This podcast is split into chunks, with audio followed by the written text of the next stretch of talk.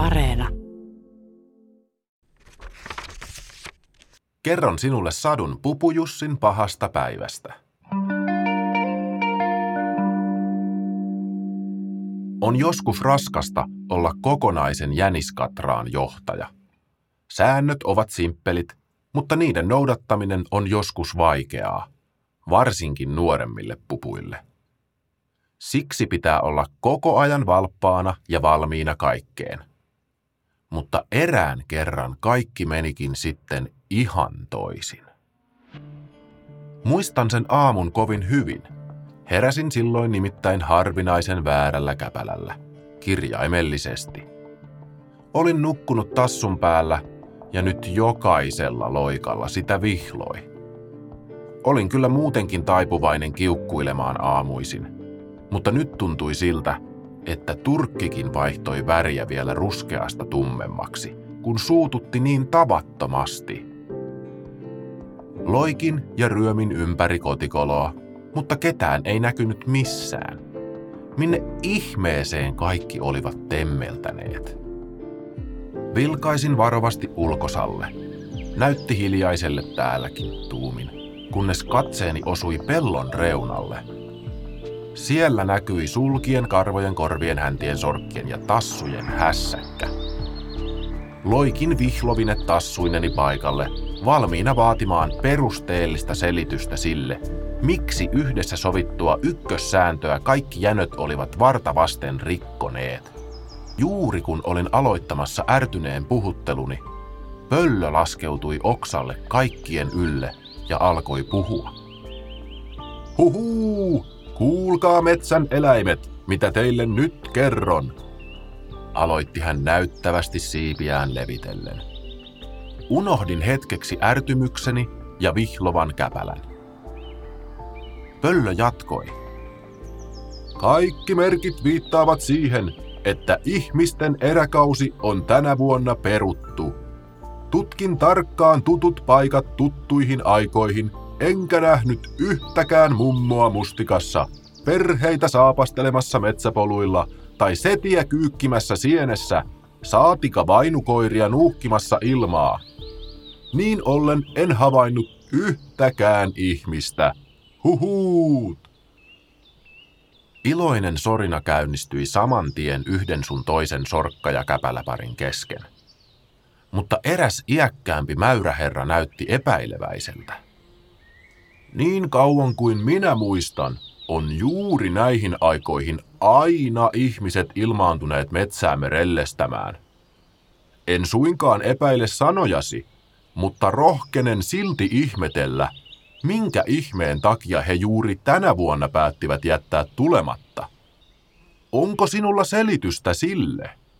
Jospa he kuitenkin ovat tulleetkin järkiinsä, eivätkä enää halua häiritä metsän eläimiä, hihkaisi hieman höperö näätä. Kaikki hirnuivat hänen letkautukselleen, paitsi minä.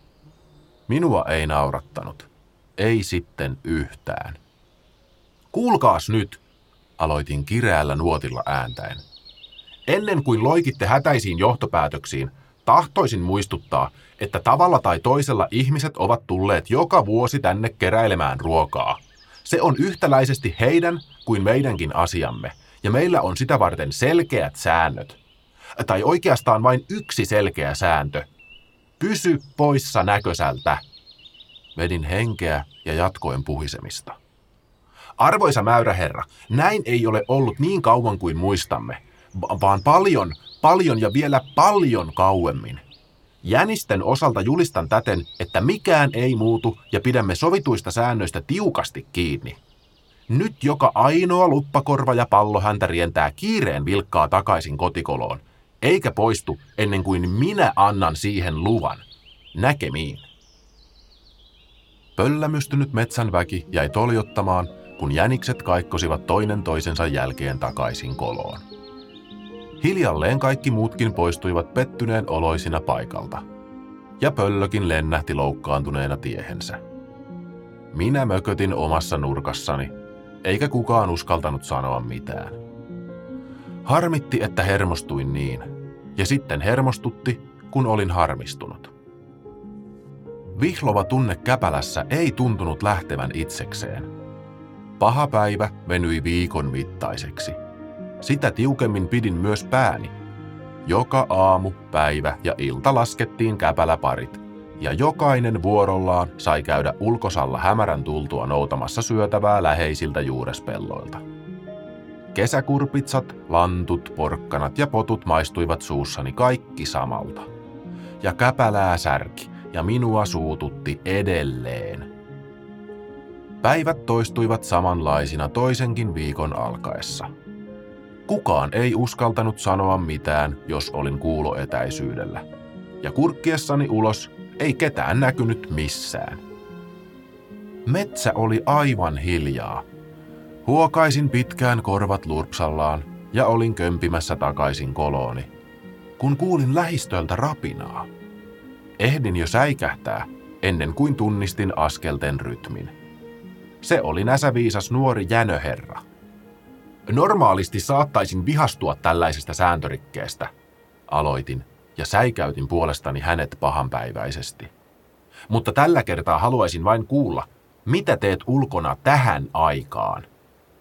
Jänöherra rauhoittui ja istahti aloilleen. Tulen levottomaksi iltaisin. On niin hiljaista eikä kukaan tee mitään. Ei jänikset, ihmiset, eivätkä muutkaan. Koko metsä on aivan pysähtynyt. Tunsin vaihteeksi jotain muuta kuin ärtymystä tai vihlontaa. Pieni oman tunnon pistos painoi turkkini alla. No, tilanne varmasti rauhoittuu kyllä aikanaan, koetin tyynnytellä. Mutta jänöherra tulistui. Ei se tästä enää rauhallisemmaksi kyllä tule. Näethän sen itsekin.